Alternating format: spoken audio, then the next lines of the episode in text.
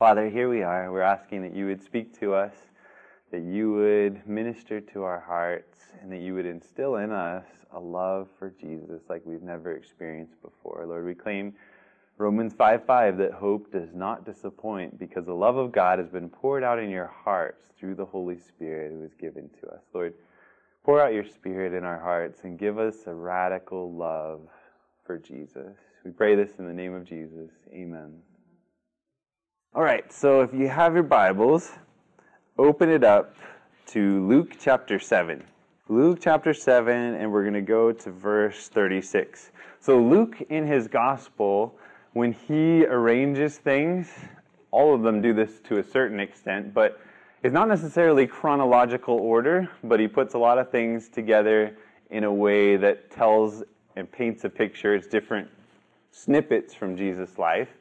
So this story actually took place within a week before the cross. But verse 36 says Then one of the Pharisees asked him to eat with him. And he went to the Pharisee's house and sat down to eat.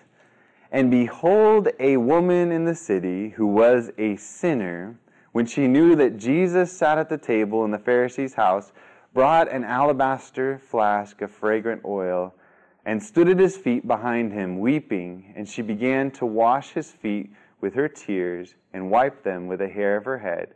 And she kissed his feet and anointed them with fragrant oil. Now, when the Pharisees who had invited him saw this, he spoke and spoke to himself, saying, This man, if he were a prophet, would know what manner of woman this is who is touching him, for she is a sinner.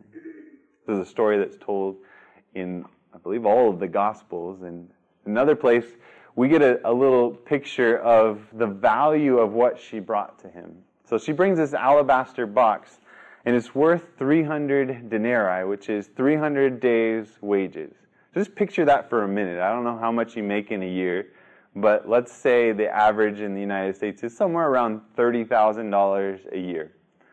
A lot of people make more than that, and some people make a lot less than that. So, but let's say $30,000. It's close to a, a year's wage, so let's say $25,000 that she has there, maybe a little more than that. That's a lot of money, right? So what a person would do is they would invest their money rather than going to the bank and putting it in the bank.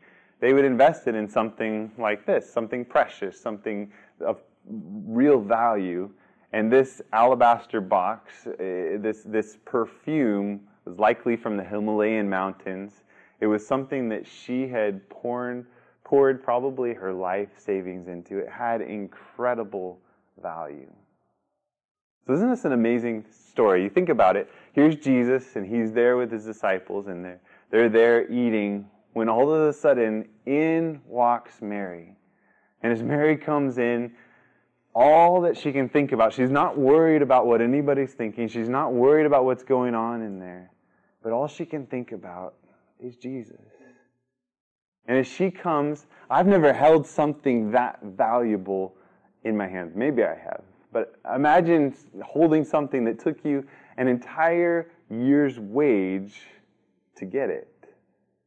And as you come up to Jesus, you just love and adore Jesus so much that you just pour it out on him just to delight Jesus.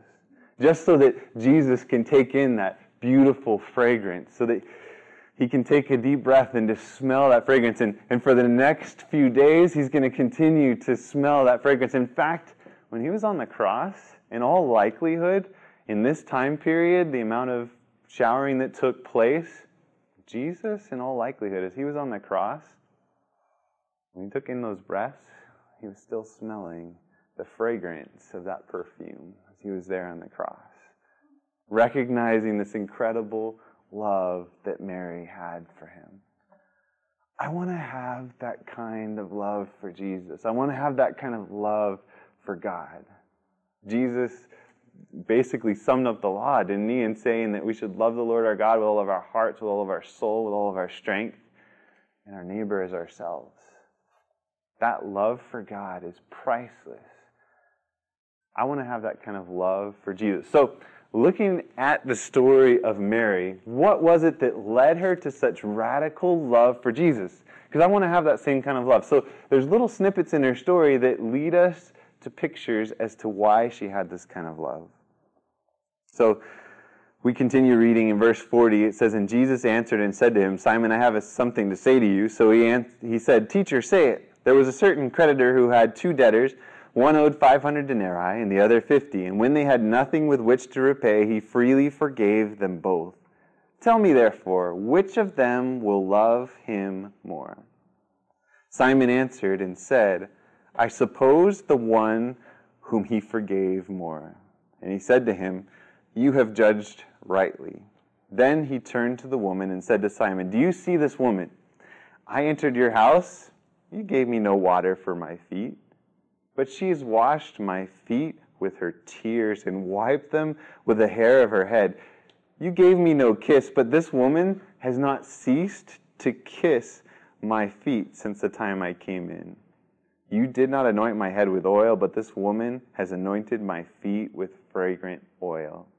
Therefore, I say to you, because of the actions in her life, these things that she's doing. Therefore, I say to you, her sins, which are many, she was known as a sinner in the city. She was known as that woman, that, that woman that shouldn't be touching a man. Therefore, her sins, which are many, are forgiven, for she loved much. But to whom little is given, the same loves little. Then he said to her, Your sins are forgiven. So, what is the first key that we see in the life of Mary that leads her to love extravagantly? What do you see here? What was it that led her to love? What does Jesus pinpoint as saying she loved much because she was forgiven much? She just opened herself up to Jesus. She acknowledged her sins and she allowed Jesus to forgive her, to radically forgive her. And the backstory, Simon, is that Simon had actually led her into sin, and Simon really was the one who should have recognized his sin, but he was so proud and so blind to his own sin that he didn't recognize his need of forgiveness like Mary did. And so, because of that, he didn't love much. So, in my life, Jesus exactly pinpoints that this woman was willing to do a lot of stuff for him because of her love. In my life, when I'm finding it hard to, let's say, go to church or to tell others about Jesus or to give Bible studies or to pray, could it be that it's because there's a lack of love in my heart for Jesus? And step one for Mary was to experience a deeper forgiveness. When you are forgiven much, you love much. So, on a daily basis, for me, it's important that I take that time just allowing God to search my heart, to reveal any of the little things in my heart that might be harmful. Because if He's my loving Savior, then He's only going to point out things that are harmful to me. I go to the dermatologist quite often probably every six months because I'm so white. And when I go to the dermatologist, they usually cut something off of me. So why do I keep going back to the dermatologist when they keep cutting things off of me? Thankfully, it never turns out to be cancer so far. But they keep cutting stuff off of me when I go to them, and yet I keep going back. Why go back to a person that's cutting me?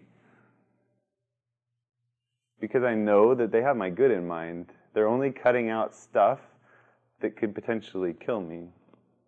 I knew another man uh, who went to a, an oral surgeon actually and had this um, sore in his mouth. And the oral surgeon said, I need to take care of that for you. And he said, No, you, you're not touching me. And the oral surgeon said, If he had just let me, I would have cut all of that out completely because I knew what it was, but he wouldn't let me. That man, it wasn't months later that he died from that sore that he refused to let the oral surgeon cut out. In my life, when I come to Jesus and, and Jesus points out the stuff in my life, when I realize that He is my loving Savior and that He only has my good in mind, when I see His compassionate nature, then I'm ready to surrender absolutely everything to Him because I don't want anything that He doesn't want me to have because He only wants what's good for me. Just like my wife, if she asks me something, I'm probably going to do it because I know how much she loves me and I know that she's a wise woman and I know that I can trust what she's going to ask me to do. That relationship has been built. Mary trusted Jesus. She loved Jesus. So we're going to find a little more of a picture there. We see here that she was forgiven much. Let's jump over to Luke chapter 10. Now remember that when she, uh, or, just because it happens in Luke chapter um, 7 there, doesn't mean that chronologically that this one happens later. This one actually happened earlier on verse 38 says, Now it happened as they went that he entered a certain village, and a certain woman named Martha welcomed him into her house. And she had a sister called Mary, who also sat at Jesus' feet and heard his word. But Martha was distracted with much serving, and she approached him and said, Lord, do you not care that my sister has left me to serve alone? Therefore, tell her to help me. This picture of Jesus coming to that house that he loved to go to in Bethany. And really, what could be more important than fixing lunch or dinner for the Son of God on earth? Doesn't that seem like a pretty important task to get done? Doesn't it seem like Martha, she had super good intentions. And here's Mary, seemingly distracted by just sitting at the feet of Jesus. But it says in verse 40 that Martha was the one distracted. And what was she distracted by? It says she was distracted by much serving. Is it possible to get distracted from Jesus by good things in our life? It's very easy, especially if you're doing ministry. And it can be very easy to get distracted by doing so many things for Jesus that you forget what it's all about. You forget that first love that He wants you to have. So, verse 41 Jesus answered and said to her, Martha, Martha, you are worried and troubled about many things, but one thing is needed, and Mary has chosen that good part which will not be taken away from her. One thing is needed. And what was the one thing that Mary chose? What did she choose to do? To listen to Jesus, spend time with Jesus, to sit at his feet and listen to his word. And Jesus said, That's the one thing. If she gets that, then I have access to her heart. And from her heart will flow all the other things that need to happen. But we've, we've got to start there. We've got to start with sitting at the feet of Jesus. Mary had a heart of love for Jesus because she spent time at the feet of Jesus. This is a huge part of experiencing that forgiveness. The more time we spend with Jesus, the more we trust Him, the more we let Him point out stuff in our lives that's harmful, and the more we can confess that and experience the forgiveness that He wants to give us. Now let's jump over to John. In John, we find another, another picture of this same occurrence. John chapter 12 and verse 1. So we find one other place where it's also mentioned that she had demons cast out of her, where Jesus is proving himself to be like Michael, the one that wrestles with the devil for her. She had been forgiven much. She'd had demons cast out of her, so many things in her life. But this points to another important part. It's telling the same exact story about Mary coming and anointing Jesus' feet, but it highlights something entirely different at the beginning of it. It says, Then six days before the Passover. So this is how we know that it took place in that week prior to the crucifixion. Six days before the Passover, Jesus came to Bethany, where Lazarus, who had been dead, where Lazarus was, who had been dead, whom he had raised from the dead. There they made him a supper, and Martha served, but Lazarus was one of those who sat at the table with him. Then Mary took a pound of very costly oil of spikenard, anointed the feet of Jesus, and wiped his feet with her hair, and the house was filled with the fragrance of the oil. So here you have this, this same picture. What details are added by John. What different perspective does John add in about this, this uh, uh, feast at Simon's house. Notice anything different from the last one that we read? Lazarus was there. And it highlights it, right? It says Lazarus was there who was who had been dead, whom he raised from the dead in verse 1. So it emphasizes twice that Lazarus was dead and he was there and he was raised from the dead. And then verse 2 says, But Lazarus was one of those who sat at the table with him. Who was Lazarus in relationship to Mary? The brother. So at the table, this, this gives us another picture as she comes with this priceless possession in her hands, this, this maybe her life savings, and she's coming to pour it out on Jesus. Part of what inspires that love to come bubbling out of her is that Lazarus is sitting next to Jesus.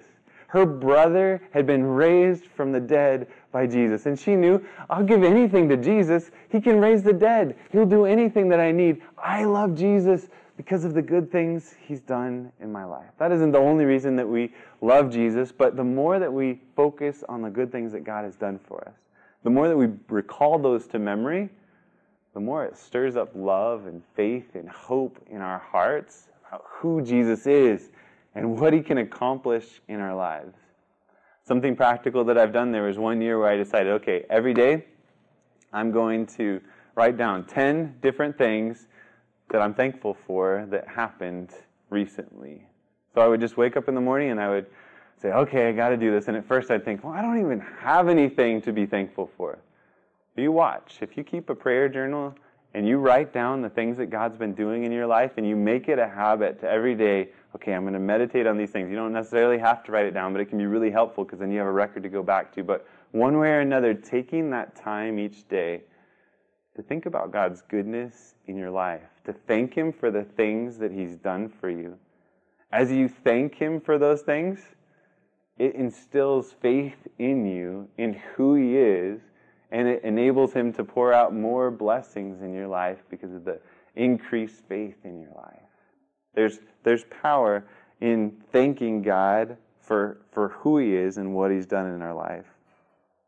It's funny because it goes on in verse 4 says, But one of his disciples, Judas Iscariot, Simon's son, who would betray him, said, Why was this fragrant oil not sold for 300 denarii and given to the poor?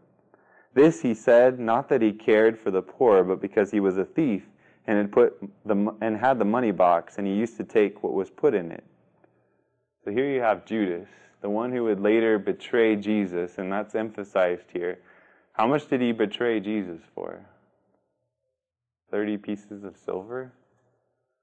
And here Mary is pouring out 300 days' wages worth of perfume on Jesus, and he was willing to sell Jesus for a pittance in comparison. That's basically what a slave was sold for. It's no wonder that Judas denied Jesus because he didn't really value Jesus. He didn't recognize in Jesus a a priceless treasure above anything else. And so it didn't really matter to him what happened to Jesus. Now let's go a little later in the book of John. Jesus goes to the cross, and it's fascinating to see how many chapters are devoted to that. At the cross, Mary is one of those who's at the cross in John 19, verse 25. Now there stood by the cross Jesus, his mother, and his mother's sister Mary, the wife of Clopas, and Mary Magdalene. That's a big deal. That there are women standing by the cross. Because this cross is this gruesome scene of torture with a naked individual hanged there, gruesomely tortured. It's no place for a woman in that culture to be in. Yet these women just wanted to be there where Jesus was. Mary loved Jesus. She wanted to be where Jesus was and would do whatever it took to be where Jesus is. We also see there, verse 26, it says, When Jesus therefore saw his mother and the disciple whom he loved standing by, he said to his mother, Woman, behold your son. Then he said to the disciple, Behold your mother. From that hour, the disciple took her to his own home. Just a side note this is a phenomenal thing if you think about it.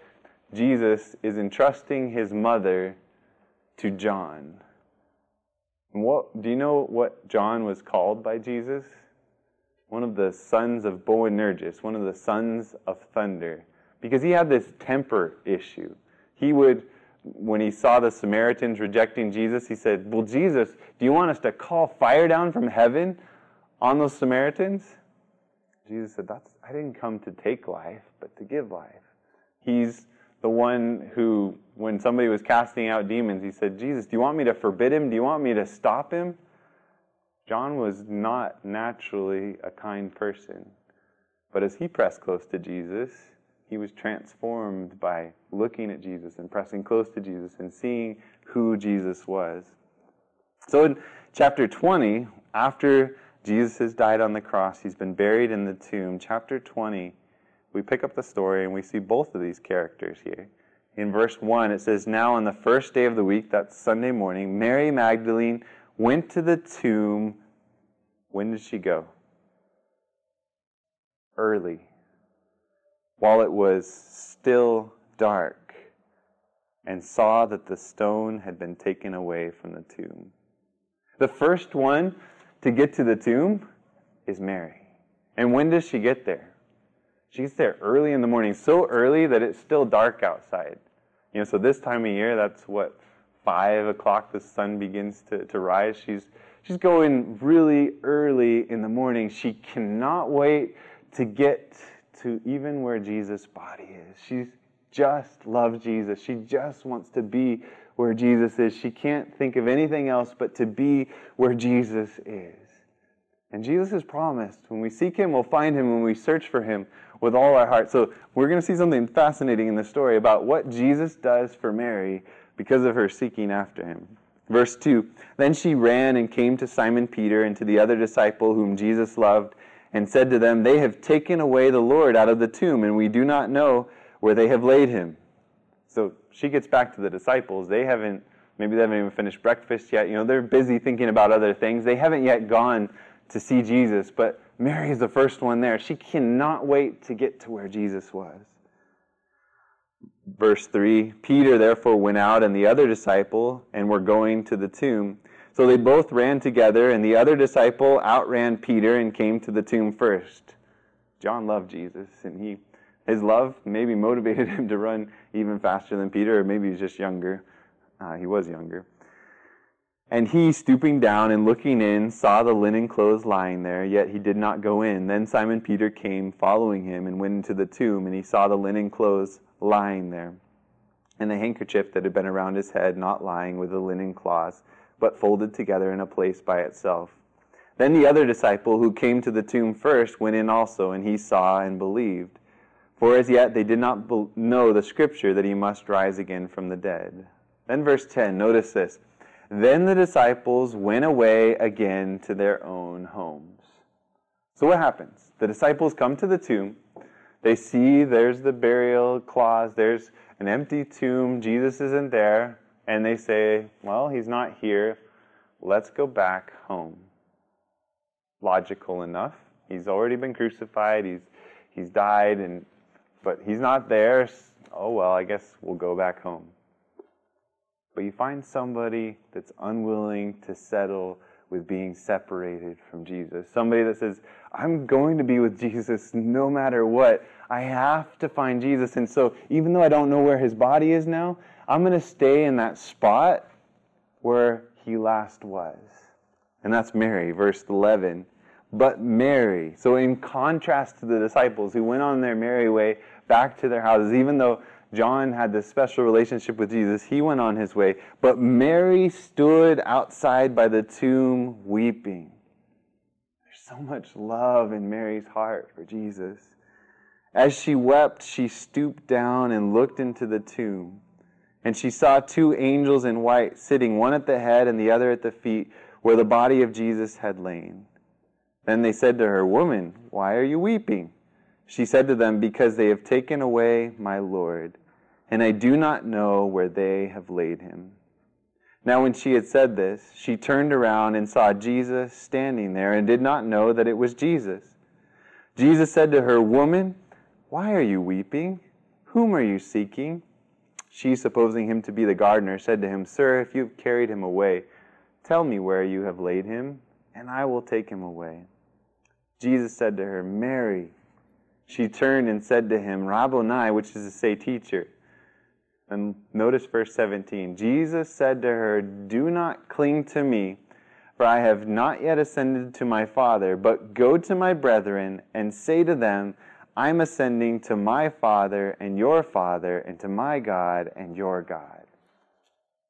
Okay, this, this sends shivers through me just to think about what Jesus has just done. Here is Mary at the tomb weeping. She's unwilling to leave where Jesus at. She's determined to find Jesus. She won't leave the spot where she last saw Jesus. And Jesus needs to go to his father to pre- present the first fruits to, to, to find approval. We learn in Desire of Ages about how he went in to the city and eh, into, into heaven before the throne, and the very first thing he wanted to know is, is my sacrifice, what, is, it, is it approved? Was it what needed to take place? But before going to heaven, and then he came back to see the disciples, before on his way, he had to make a stop. See Mary. Because Mary was seeking with all her heart. And it's the same way for us. When Jesus means absolutely everything to us, when, when we would pour out our life savings for him because he means everything, when, when we would do whatever it takes to be where he's at, to find him, when we seek him with all of our heart, we will find him. He promises that. He will show up for you when you just wholeheartedly throw yourself into finding Jesus. I love this story. It's just so beautiful to see the love that Mary portrays for Jesus and how he reciprocates and how he rewards that love. And I've realized that a lot of times when I'm reading through the Bible, I forget what is the purpose of all of Scripture. Jesus himself said that you search the Scriptures, for in them you think that you have life, but these are they which testify of me. The purpose of our Bible study, the purpose of our prayer, the purpose of, of all that we do in our devotional life, of all that we do in our service, all of it is to find Jesus, to, to get closer to Jesus.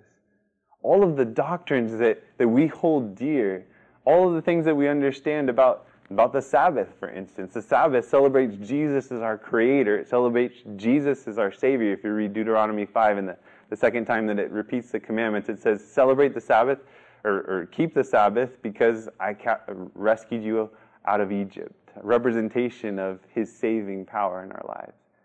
And we keep the Sabbath because Jesus is coming back for us. Hebrews 4 tells us there remains a rest for the people of God. Jesus is coming back for us. The Sabbath points us to Jesus.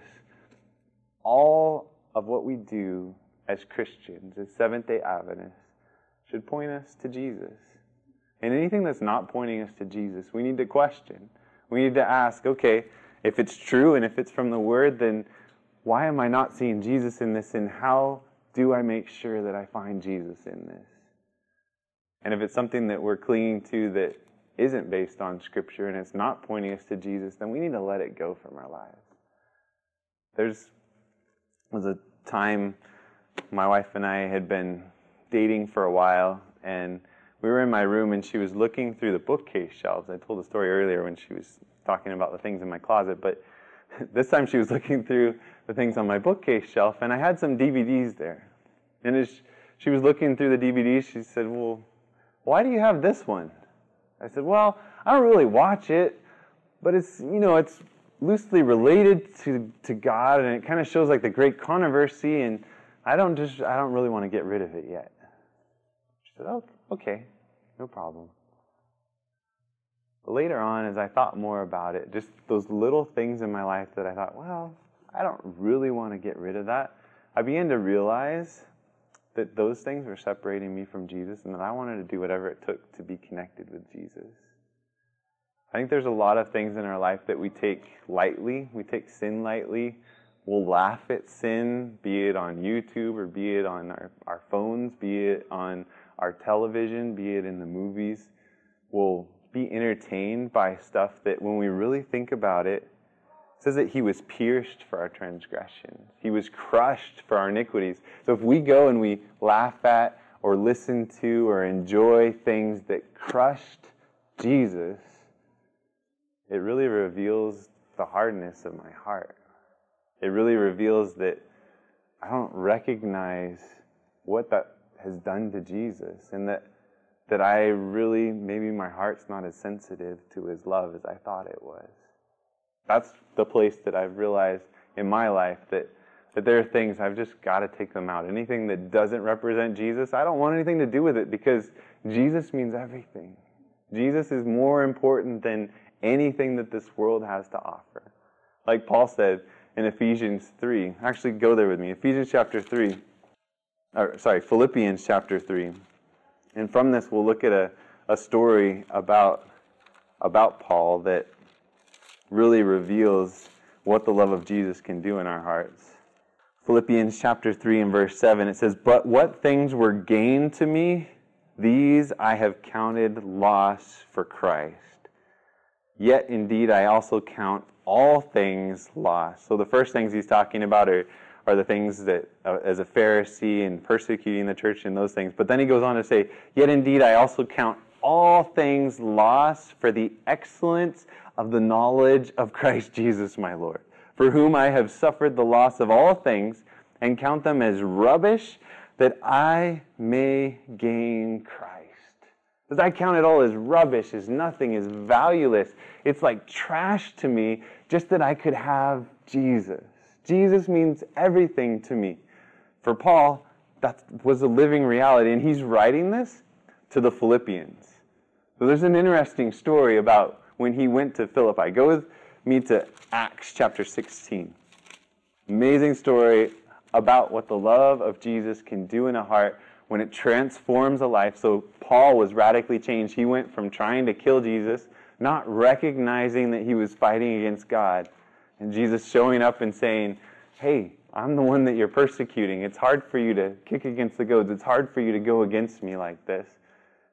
And that totally transformed Paul's life in Acts chapter 16, Paul is going around preaching Jesus now, and he gets to Philippi, and in 16 to uh, verse 19, there's this girl, this slave girl, who has a demon possession, and she's going around chanting stuff behind Paul and Silas, so much to the place where it, it bothers Paul, and he finally commands her to go out.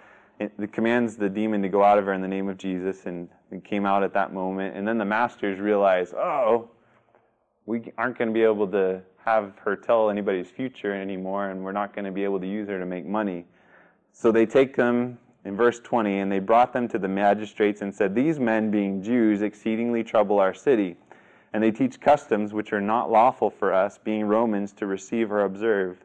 Then the multitude rose up together against them, and the magistrates tore off their clothes and commanded them to be beaten with rods. This is brutal, right? They're stripped of their clothes and they begin to be beaten with rods. And when they had laid many stripes on them, so they're whipping their backs, which would just leave, you know, their backs totally raw, they threw them into prison, commanding the jailer to keep them securely. Having received such a charge, so the jailer's been told, hey, you got to make sure these guys are, they need to be kept extra secure in the prison. Having received such a charge, he put them into the inner prison and fastened their feet in the stocks. So sometimes we'll see pictures of this that it was both their hands and their feet in the stocks, but it only mentions that their feet are in the stocks, which sometimes they'd put the, the stocks at an elevation and they'd have your ankles locked inside of these wood bars, which would mean your back, which was just uh, flogged, this, you know, your back's raw and bleeding, is laying on the floor and you can't get off of your back because you're there on your back. And dungeons back then were not like our prison today where it's clean, you know, it's a foul, gruesome place. So they're there in the most miserable conditions that we probably can imagine of. They're being tortured. In verse 25, but at midnight, Paul and Silas were praying and singing hymns to God, and the prisoners were listening to them. In the middle of the night, they're there in agony when most people would have been cursing, and that's probably what the rest of the prisoners were used to. Suddenly, the prisoners hear singing coming. They hear somebody rejoicing. They hear somebody praying, and they're, they're wondering what's going on. Who are these people? So they're all listening to them. And then, verse 26 Suddenly there was a great earthquake, so that the foundations of the prisons were shaken, and immediately all the doors were opened, and everyone's chains were loosed. And the keeper of the prison, awakening from sleep and seeing the prison doors open, supposing the prisoners had fled, drew his sword and was about to kill himself. But Paul called with a loud voice, saying, Do yourself no harm, for we are all here. Then he called for a light, ran in, and fell down trembling before Paul and Silas. And he brought them out and said, Sirs, what must I do to be saved? You see the impact that the love of God transforming a heart has on a person. For Paul and Silas, it didn't matter what situations they were in, they still continued to praise God. They still continued to have the love of God in their lives. And I believe that in that moment, that the Holy Spirit was filling them with the fruit of the Spirit of love and joy and peace. Even though they may have been suffering some physical pain, I think God was giving them all of this in order to be able to re- rejoice in the midst of it. Other times they would go on their way rejoicing that they were worthy to suffer persecution for Jesus.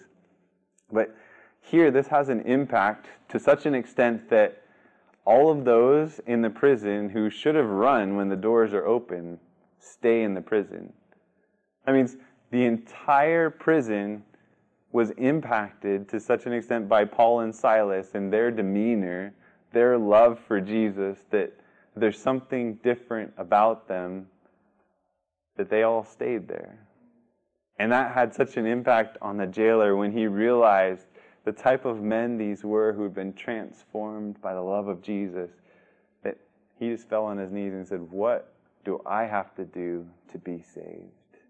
Then they were able to tell him, Believe on the Lord Jesus Christ, and you will be saved, you and your household. Paul tells us in 2 Corinthians chapter 5 that it was the love of Christ that compelled him in this. He said, Christ died for one so that all of us could live for him. It was love for Jesus that compelled Paul and Silas in prison. It was love for Jesus that compelled Mary to go to that tomb. It's love for Jesus that all of us need. And you see the difference that rejoicing in God makes um, praising God makes. So we talked about Mary. What were the things in her life that gave her love for Jesus? The first, she experienced deep forgiveness. She allowed Jesus to search her heart deeply, and she allowed him to give her forgiveness on a deep level. The second thing was she sat at the feet of Jesus. She absorbed his word. She listened to Jesus, and that instilled more love in her. The third thing was that she saw Lazarus there sitting next to Jesus, and she recognized that Jesus had done so much in her life that she could praise him for all of his goodness. And she sought Jesus early.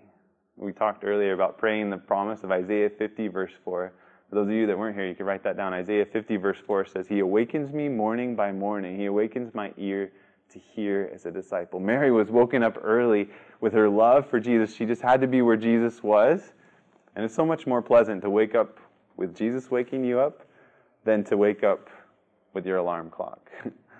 Honestly, and it, it's true. Jesus will wake you up morning by morning. Every single night, I'll pray that prayer. Lord, I claim the promise. Isaiah 50, verse 4. Are You awaken me morning by morning, and without fail, even when there's a 5, 5 a.m. flight that I have to get to, Jesus has been faithful to wake me up early enough to get to have that time with Him, and in order to be able to get to the airport. Um, so, those are just some things that I see in the life of Mary that I believe lead to the transformation that we see in her life, we see in the life of Paul, that I think are, are crucial for our, our walk with Jesus. Confession of our sins and allowing Him to search us deeply, sitting at His feet in His Word every single day. Do whatever it takes to find Jesus in the Bible going wherever you have to do to find Jesus, and then taking time to praise Him, to thank Him for the good stuff in your life, and even to praise Him for the things that you don't think are so good, just like Paul and Silas in prison. Psalm 34, verse 1 says, I'll bless the Lord at all times. His praise will continually be in my mouth. We can praise Him for everything in our life, and he, because He's good, and He turns all things around for our good when we trust them to Him. Any thoughts or questions or things you want to add to that?